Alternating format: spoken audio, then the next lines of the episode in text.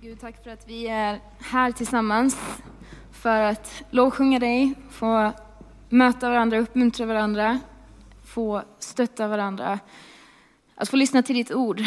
Jag ber att eh, du öppnar våra hjärtan idag och att du hjälper mig att lägga fram ditt ord tidigt och klart. Ehm, låt det som är din vilja få stanna och det andra få gå. Amen. Ni kan väl hälsa på varandra medan jag dricker lite vatten.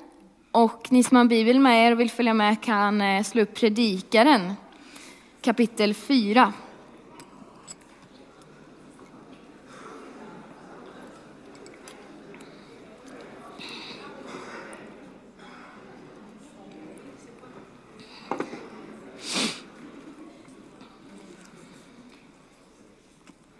Predikaren kapitel 4 kan ni slå upp. Vi har satt ett... Eh, vi har börjat fundera på vad vi drömmer om i den här kyrkan. Eh, och förra söndagen så pratade Bengt om nära Jesus som en av tre ord som vi, som vi har fastnat för. Nära Jesus, nära varandra och nära världen. Och eh, det är något vi drömmer om, att få vara nära Jesus, att få komma honom närmre. Eh, och jag tror att det är en bra ordning att ta det i, att, att först komma närmare Jesus så att vi sen kan komma nära varandra och så komma nära världen. Han predikade om den sjuka kvinnan som sträckte sig efter Jesus hörntofs så att hon kunde få komma nära honom och bli helad av honom. Och han dömde henne inte för det, utan han mötte henne med öppna armar. Vi längtar också jag hoppas ni längtar med mig efter att vara en kyrka som kommer nära varandra. En kyrka som är nära varandra eller åtminstone strävar efter att få vara nära varandra. Och när jag satt och förberedde den här predikan så eh, jag satt igår kväll och tänkte hur ska jag i hela friden få ihop det här? Och, eh, och det var så mycket grejer och tankar och till slut så fick jag bara sätta dagens predikan som en del ett. Jag kände bara nej, jag får köra en del två någon annan gång. Och det var ganska skönt att bara få dela mitt Word-dokument som var lite för många sidor i två delar. Ehm, så om ni tycker att jag liksom missar någonting idag eller inte nyanserar det tillräckligt så får ni helt enkelt se till att komma nästa gång jag pratar om det här också. Ehm, Caroline Bergman heter jag, jobbar som ungdomspastor i den här församlingen. Vi börjar med att läsa Guds ord, tänker jag. Predikaren 4. Eh, och idag så tänker jag prata om det nära varandra utifrån varför. Varför ska vi vara nära varandra? Och eh, punkt nummer ett tänker jag är för att Gud säger att vi ska vara nära varandra i sitt ord, i Bibeln. Så, var med mig när jag läser. Predikaren 4, vers 7 och framåt. Jag såg åter någonting meningslöst under solen. En man som är alldeles ensam. Han har ingen son och ingen bror. Ändå är det ingen ände på hans slit. Inte heller får hans ögon nog av rikedomar. Han tänker, för vems skull bemödar jag mig och försakar det goda? Även detta är meningslöst och ett ont arbete. Två är bättre än en. För de får god lön för sin möda. Om de faller kan den ene hjälpa den andra upp igen. Men ve den ensamme som faller. Det finns ingen som hjälper honom upp. Likaså om två sover tillsammans värmer de varandra. Men hur ska den ensamme hålla sig varm? Den ensamme kan bli överfallen, men två kan stå emot. Och en tredubbel tråd brister inte så lätt.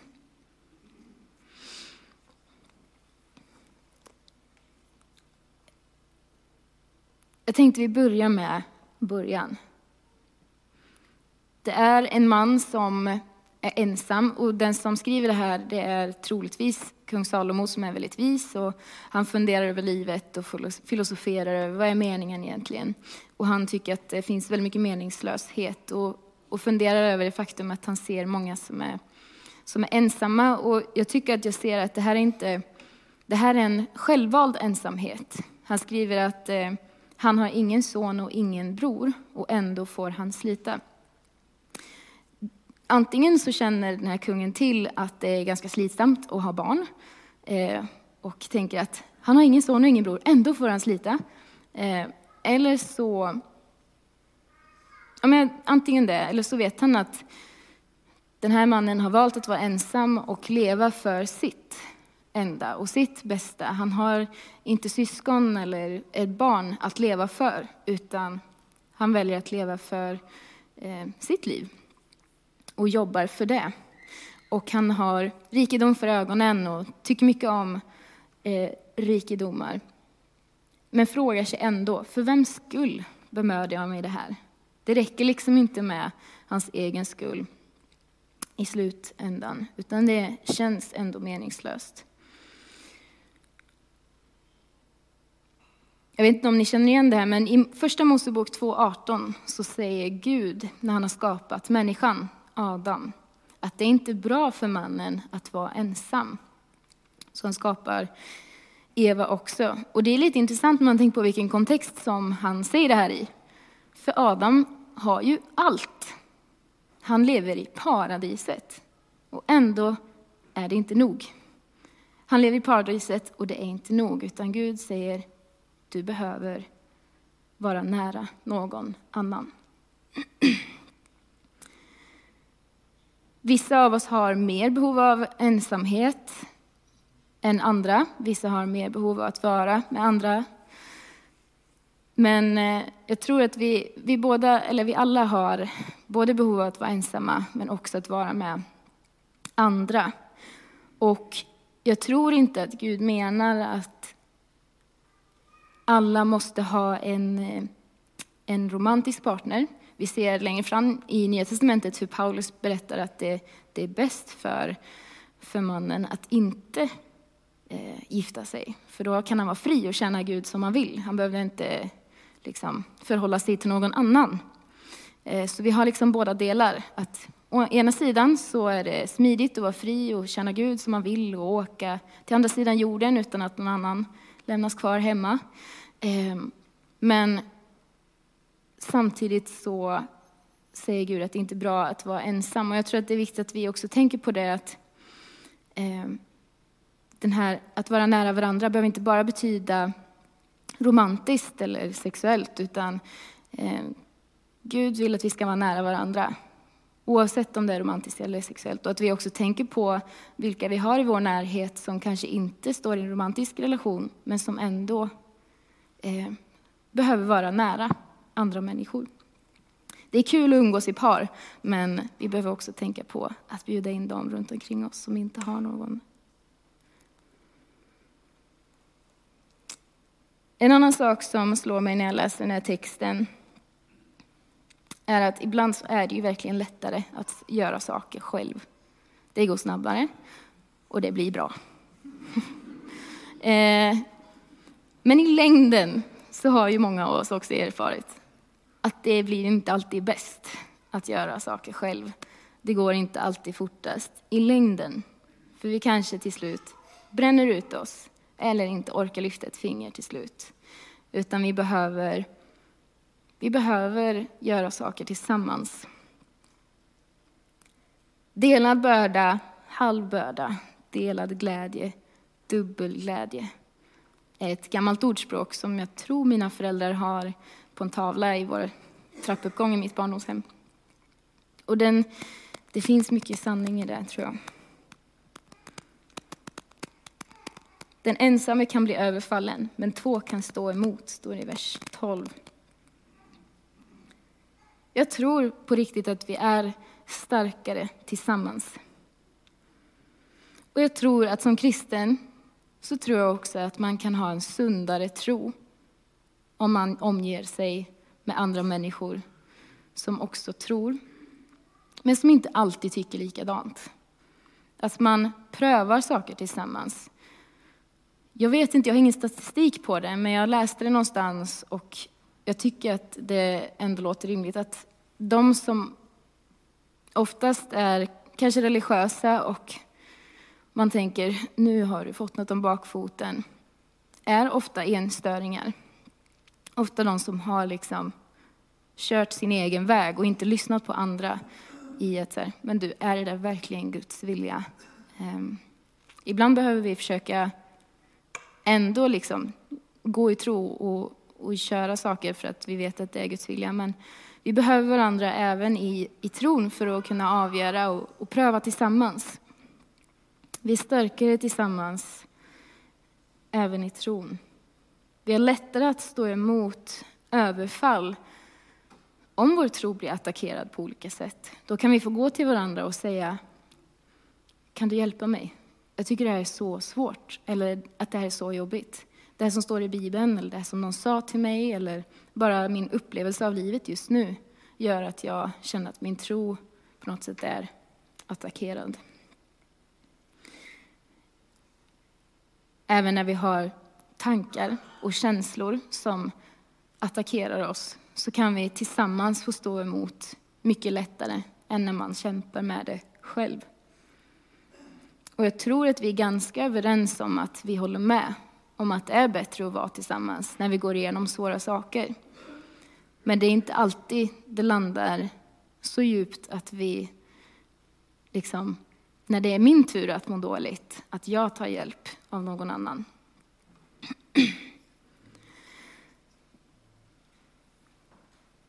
Bibeltexten slutar med och en tredubbel tråd brister inte så lätt. Det här är ingen tråd, men det är ett rep. Och eh, bibeltexten, det skulle lika gärna kunnat stå ett rep. Och om jag har förstått det rätt så brukar den här bibeltexten användas i eh, äktenskapssammanhang eller vigselsammanhang. Jag tittar lite på min amerikanska vän där uppe. Eh, jag vet inte om hon skulle hålla med, men särskilt i USA eller amerikanska sammanhang så använder man den här bibeltexten. En tredubbel tråd brister inte så lätt.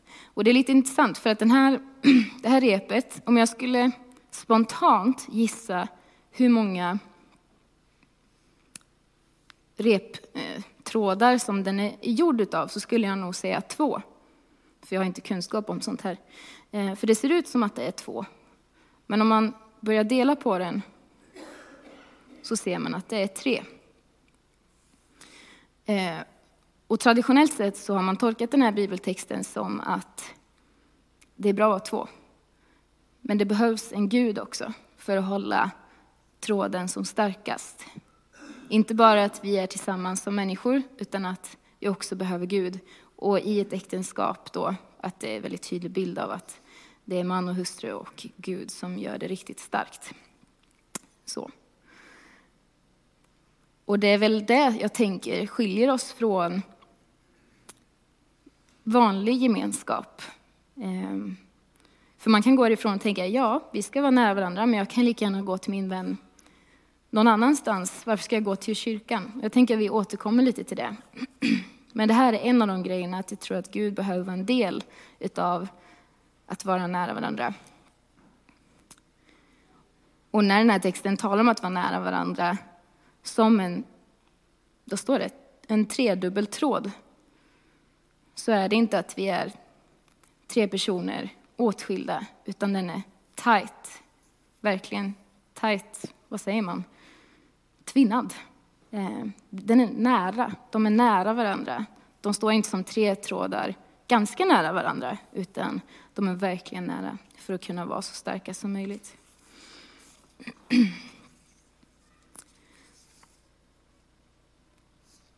Jag skulle vilja berätta en berättelse. Som, eh, hur många här har sett Into the Wild? Det var inte jättemånga, men några stycken. Eh, en film finns också som bok. Man ser knappt, men eh, där har vi filmomslaget. Och bredvid där så ser vi personen som filmen och boken faktiskt handlar om. Eh, för det är en, en riktig människa som har levt och en riktig berättelse. Eh, och jag har försökt att kolla upp, eh, inte vad filmen säger endast, utan vad som faktiskt hände. Och den här killen heter Christopher McCandless. Jag vet inte om man uttalar det, men något sånt. Eh, och han växte upp med föräldrar som hade mycket pengar, de hade välbetalda jobb.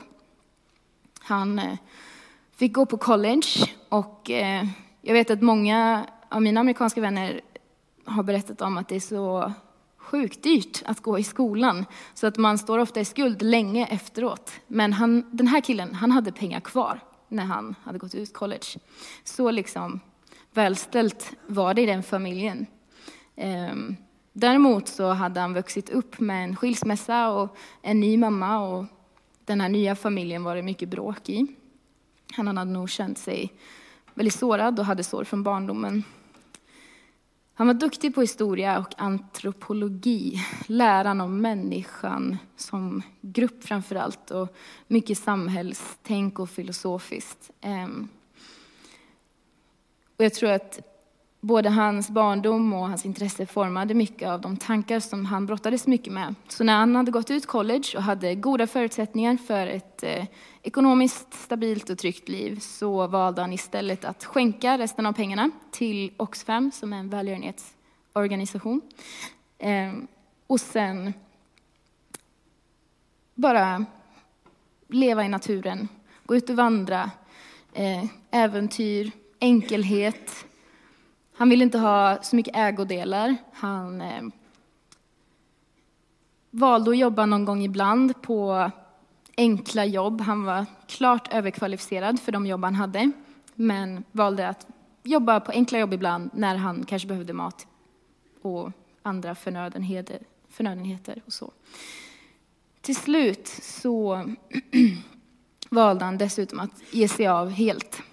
Han kände att jag tror inte på det här med de samhällssystem som finns, som vi har byggt upp, som alla ska liksom passa in i. Och ja, men den här ekonomiska tryggheten som alla tror ska vara det som, som gör oss lyckliga. Och man kan beundra honom för hans liksom, ihärdighet och hans, på ett sätt, frihet i det här. Ehm, och många av oss kanske längtar att leva mer enkelt som han gjorde. Ehm, men han, han gav sig av och ehm, den sista mannen som såg Christopher hette Jim. För Christopher mötte ändå några människor på sin resa mot Alaska, som var hans slutmål. Han tänkte att jag ska ut i vildmarken. Jag ska leva helt ensam. Äventyrligt, frihet, ensamhet, inga jobbiga människor, inga system jag måste förhålla mig till. Helt fri. Helt lycklig. Eh, och den här Jim som var den sista som mötte Christopher, han försökte ju få honom att inte göra det här, för att det är riktigt farligt att, att vara ute i Alaska, särskilt under vinterperioden. Och eh, Christopher hade inte så mycket erfarenhet av att leva ensam på det sättet. Eh, men när han insåg att det går inte att övertala honom så köpte han in grejer, mat, eh, utrustning och sa snälla ta med här åtminstone. Men Kristoffer han ville klara sig själv. Han ville inte ha de här goda förutsättningarna, utan han ville klara sig själv. Så han gav sig iväg.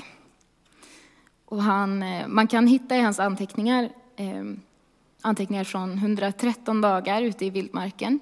Han verkade trivas ganska bra. Men till slut så tog ju maten slut. Och eh, det fanns inte lika många djur kvar längre att eh, att hitta och skjuta och han blev svagare. Det står att han också blir matförgiftad vid ett tillfälle eh, och då blir han så svag att han inte kan skaffa mat på något, på något mer sätt. Och han inser att jag måste tillbaka, jag klarar mig inte själv. Så han försöker ta sig tillbaka, börjar vandra iväg eh, och kommer till en flod som har varit där alltid. Han tog sig över den förr. Men på grund av att han hade varit borta så länge så tänkte han inte på att vattnet hade stigit i floden och var nu så vilt att han inte hade överlevt om han skulle försöka ta sig över. Så han fick helt enkelt stanna där han var.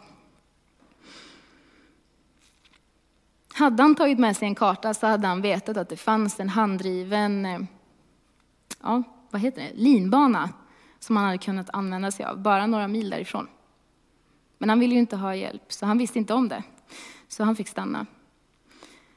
Och 1992 så hittades han, 24 år gammal, 30 kilo tung och eh, död på den plats där han hade varit.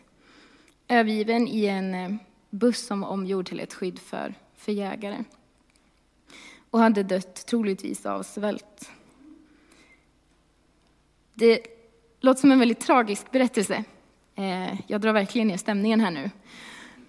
Men det finns ett meddelande som lämnades i hans bok som man tror att han har skrivit. Inte boken då, utan han hade med sig en bok som han har skrivit ett meddelande i. Och det, det fastnade hos mig. För med den här killens bakgrund, han har, han har verkligen tappat förtroendet för samhället och människor. Eh, och med den bakgrunden så har han ändå kommit fram till under de här dagarna en insikt eh, som han skrev i den här boken. Och han skrev Happiness only real when shared. Lycka är bara äkta när den är delad. Eh, och jag tycker det är så starkt. För att vi är nog många som är överens om att vi behöver dela de mörka stunderna för att klara oss. Men någonting finns det i oss som också behöver dela de ljusa stunderna. Han trodde att han kunde hitta lycka och frihet genom att isolera sig från andra. Men han kom fram till att det var inte det som var lycka eller frihet. Och det leder oss in på nästa punkt. Att Gud har skapat oss beroende av varandra. Och vi ska lyssna till eh, Thomas Sjödin. Han är pastor i Smyrna i Göteborg och är vald som vinterpratare för sjätte året på P1. Och vi kommer att lyssna till en och en halv minut där han berättar om en erfarenhet som han gjorde när han var på en resa ensam i USA. Vi kan sätta på den nu.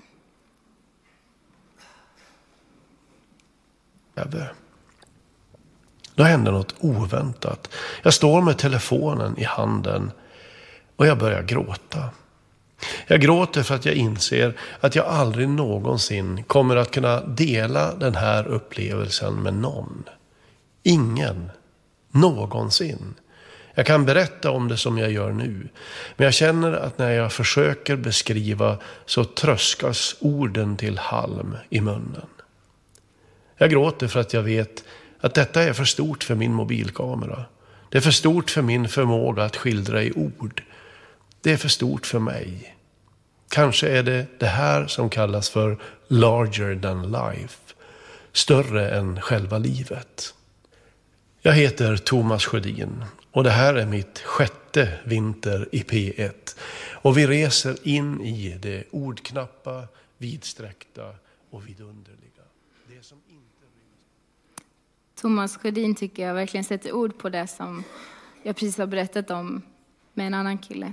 Han hade fått se jättefina vyer men kunde inte sätta ord på det och kände att det räcker inte att dela det efter jag varit med om det. Jag behöver dela med någon som var med mig här och nu, någon som var nära. Och jag kan ibland känna in i det här om man ska dela med sig av eh, något häftigt man har varit med om, eller bara att dela med sig av sin tro. Eller om något man har varit med om som med Gud. Att, hur ska jag få dig att förstå? Jag kan inte sätta ord på det. Jag önskar vi hade gjort det tillsammans. Och kanske är det därför vi delar så mycket matbilder och semesterbilder på Instagram och Facebook, för att vi vill, vi vill dela vår lycka med andra. Det kanske inte bara är att vi vill skryta, eh, utan vi vill också faktiskt dela vår lycka med andra. Men grejen med att dela med Facebook och Instagram är ju också att det räcker inte riktigt. Det är kul att dela med andra och få se att andra tycker om det man gör. Men jag hade inte klarat mig på att bara dela med vänner över internet. För jag behöver få uppleva saker med människor i stunden. Nära varandra. Inte på andra sidan datorn, utan nära. När jag var på Hawaii 2015, då var jag förlovad, men min fästman var inte med mig, David var inte med mig. Och det jag sa, alltså, det var ju inte i de mörkaste stunderna, eller när det var som jobbigast att vara hemifrån, som, som jag saknade David som mest, utan det var ju när vi hade gått en lång vandring till eh, ett vattenfall eller man stod och tittade ut över en, stor, en jättevacker utsikt eller när jag lärde mig att surfa för första gången. Alltså i de lyckliga stunderna, då känner man så här, ah, han borde också få se det här. Han borde också få uppleva hur det är att lära sig att surfa. Ehm, så jag tror att Gud har skapat oss, inte bara för att vara nära varandra i de jobbiga stunderna, utan också i, i de goda stunderna. C.S. Lewis har skrivit så här. I had noticed either that just as men spontaneously praise whatever they value, so they spontaneously urge us to join them in praising it. Isn't she lovely? Wasn't it glorious? Don't you think that's magnificent? Vi har ett behov av att få dela med andra när vi vill lovprisa någonting. Det är därför vi lovsjunger tillsammans också. Eh, vi vill dela lovprisningen till Gud. Vi vill inte bara stå själva, utan vi vill känna att vi tillsammans kan prisa Gud. Det finns någonting viktigt i det. Jag tror jag ska hoppa över nästa bild.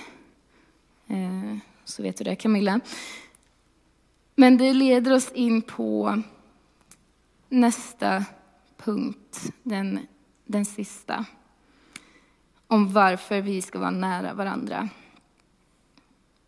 För att det berättar om Gud. Och det här som det skiljer oss från att bara vara nära en vän, vem som helst. För i Johannes 1 och... Eh, nu ska vi se om jag kan hitta det. Johannes 13. Och 35. Nej, vi tar från 34. Så säger Jesus själv till, till lärjungarna, och då var det inte till vem som helst, utan han sa det till dem som var troende och de som följde honom. Så han så här, nu ger jag er ett nytt bud, att ni ska älska varandra. Så som jag älskat er ska ni också älska varandra. Genom att ni älskar varandra ska människorna förstå att ni är mina lärjungar.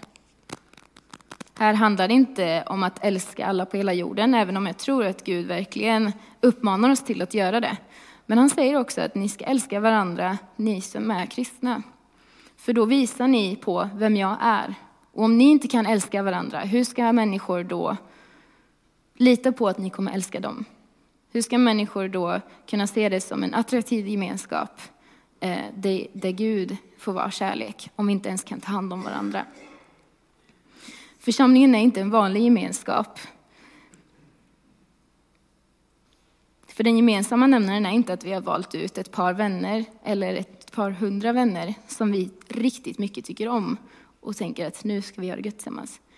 Utan det som på något sätt får vara den gemensamma nämnaren är att vi vill komma närmare Jesus. Att vi har uttryckt vår tro på Jesus någon gång och kanske låtit oss döpas. Ehm, och genom det också fått börja tillhöra en familj. En andlig familj som inte bara handlar om det biologiska eller att vi tycker om varandra så mycket. Utan något som går utöver allt det där. I Efesierbrevet 2. Vi tar lite mer bibel, tycker jag.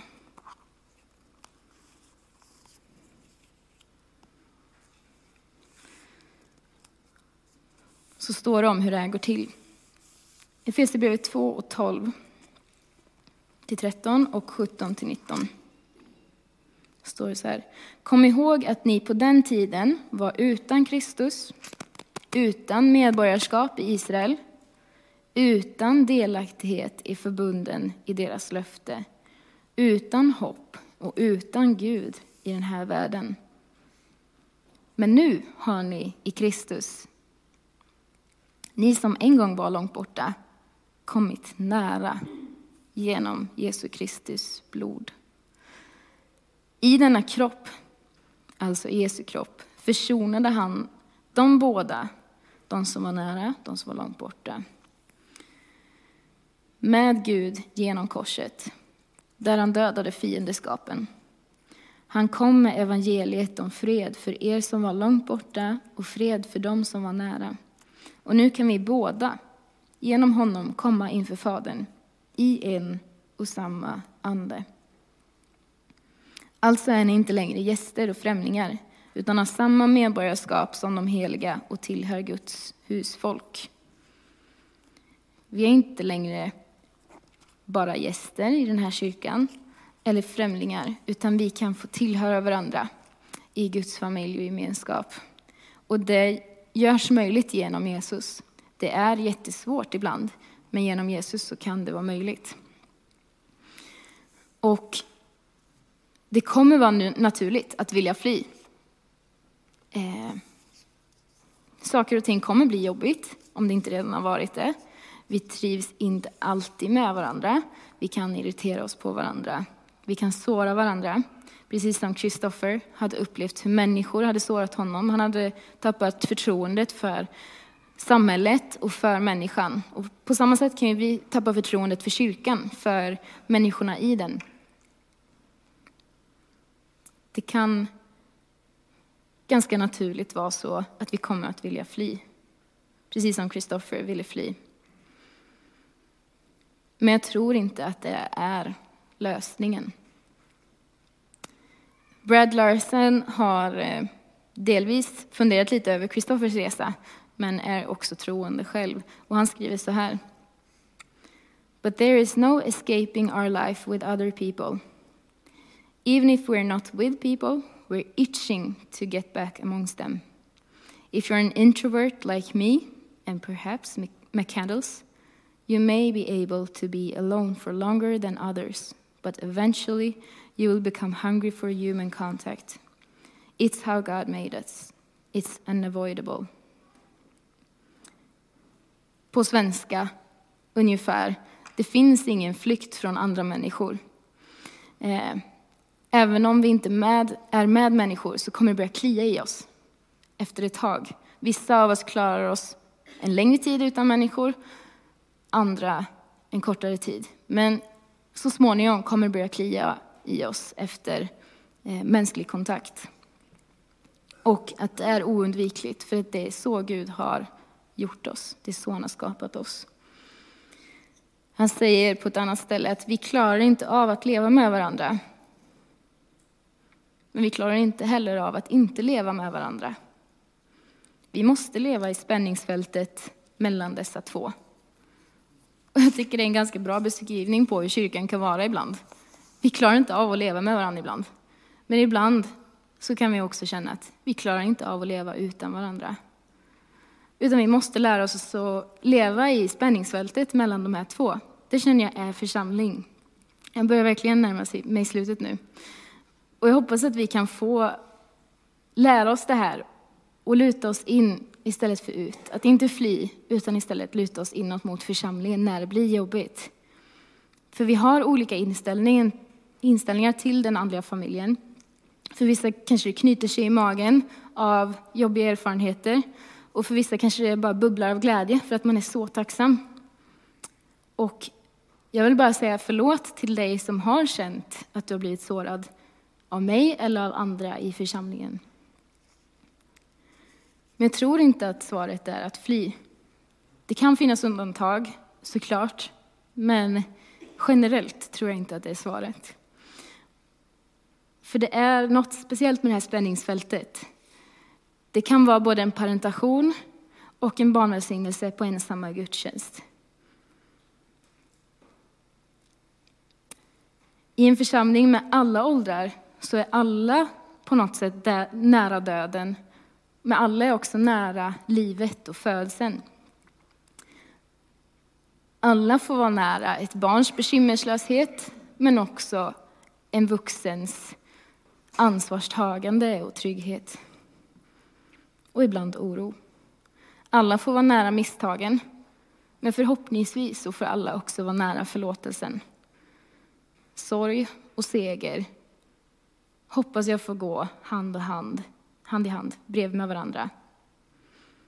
Och jag vet att Gud är fullt medveten om att det är så här och att det är kämpigt. Men han har skapat oss för att vara nära varandra. Kanske av den här anledningen, för att vi ska hålla ihop. Och han har lovat att vara med alla som tror. Genom alla de här utmaningarna. Så, jag hoppas att det kan få vara tre skäl till varför du också känner att du längtar efter att vi kan få vara nära varandra. Och jag har inte pratat så mycket om praktik nu, hur det ska gå till. Kanske att det kan komma nästa gång då. Eh, men det finns några tydliga och praktiska sätt som man kan faktiskt ta ett steg att komma nära varandra i en församling. Och det första är att börja tro. Eh, det står i Johannes 1 och 10 att den som tror har rätten att bli Guds barn och därmed bli en i hans familj. Och eh, om du känner att du vill ta det steget idag så finns det möjlighet att eh, tillsammans med någon av förberedarna som kommer sitta här framme få bara sätta ord på att du vill börja tro på Jesus och lämna ditt liv till honom. Och nästa steg är att döpa sig och göra det tydligt. Ta steget som ett tecken på att du nu har fötts in i en ny familj. Och det tredje är att gå med i församlingen. Att göra det tydligt att jag är en del av den här gemenskapen, både för dig själv och för andra. En annan grej som jag tror väldigt mycket på är att gå med i en hemgrupp. Att få tillhöra den lilla gemenskapen. Att få dela livet, för vi kanske inte kan dela alla brottningskamper med alla i församlingen hela tiden. Vi orkar inte det. Det finns statistik på att vi bara klarar av att ha fem riktigt, riktigt nära vänner. Ehm, vilket betyder att jag och Bengt kan inte vara bästis med alla i församlingen, utan vi behöver er. Vi behöver varandra. Ehm, vi behöver de små gemenskaperna. Så att gå med i en hemgrupp tror jag är så bra och så viktigt. För där kan man dela livet på ett helt annat sätt än vad man kan en, en söndag förmiddag. Eh, och sen den femte, att få förbön. Det kan vara jobbiga saker, men det behöver inte vara jobbiga saker att få förbön heller. Det kan bara vara välsignat. Att, kan inte du bara välsigna mig? Punkt. Ehm, det behöver inte vara så, mer, så mycket mer dramatiskt än så. Ehm, men jag tror att det är något som får oss att komma närmare varandra. Och det får vara slutet på min predikan och inbjudan till nästa del av, av det här. Ni kan komma upp så länge. Ehm, men eh, jag vill gärna be med er tillsammans innan vi börjar sjunga. Tack Jesus för att du kom nära oss först. Att vi inte behöver prestera fram närhet ur vår egen källa, utan att du kan, eh, vi kan få hämta närhet från dig först. Tack för att du har skapat oss till att vara nära varandra, så att vi bara, det sker nästan automatiskt till slut. Mm. Och jag ber att den som inte har valt ensamhet, um, ska få känna att det finns ett hem i vår församling. Att du sänder människor i den personens väg som kan få komma nära. Jag ber att du eh, helar brustna förtroenden för kanske den här församlingen, för människor i och utanför för familjemedlemmar eller andra vänner som har sårat oss tidigare i livet.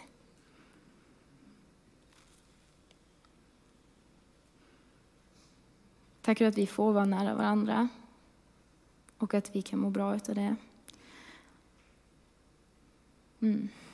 Tack för att du gett oss verktyg för att vara nära varandra också. När vi själva inte orkar eller klarar av det. Tack för församlingen, att det får vara ett sånt ställe där vi får komma närmare människor, även om vi inte är lika varandra eller ens har samma åsikter. Att vi ändå får ge och ta emot kärlek här.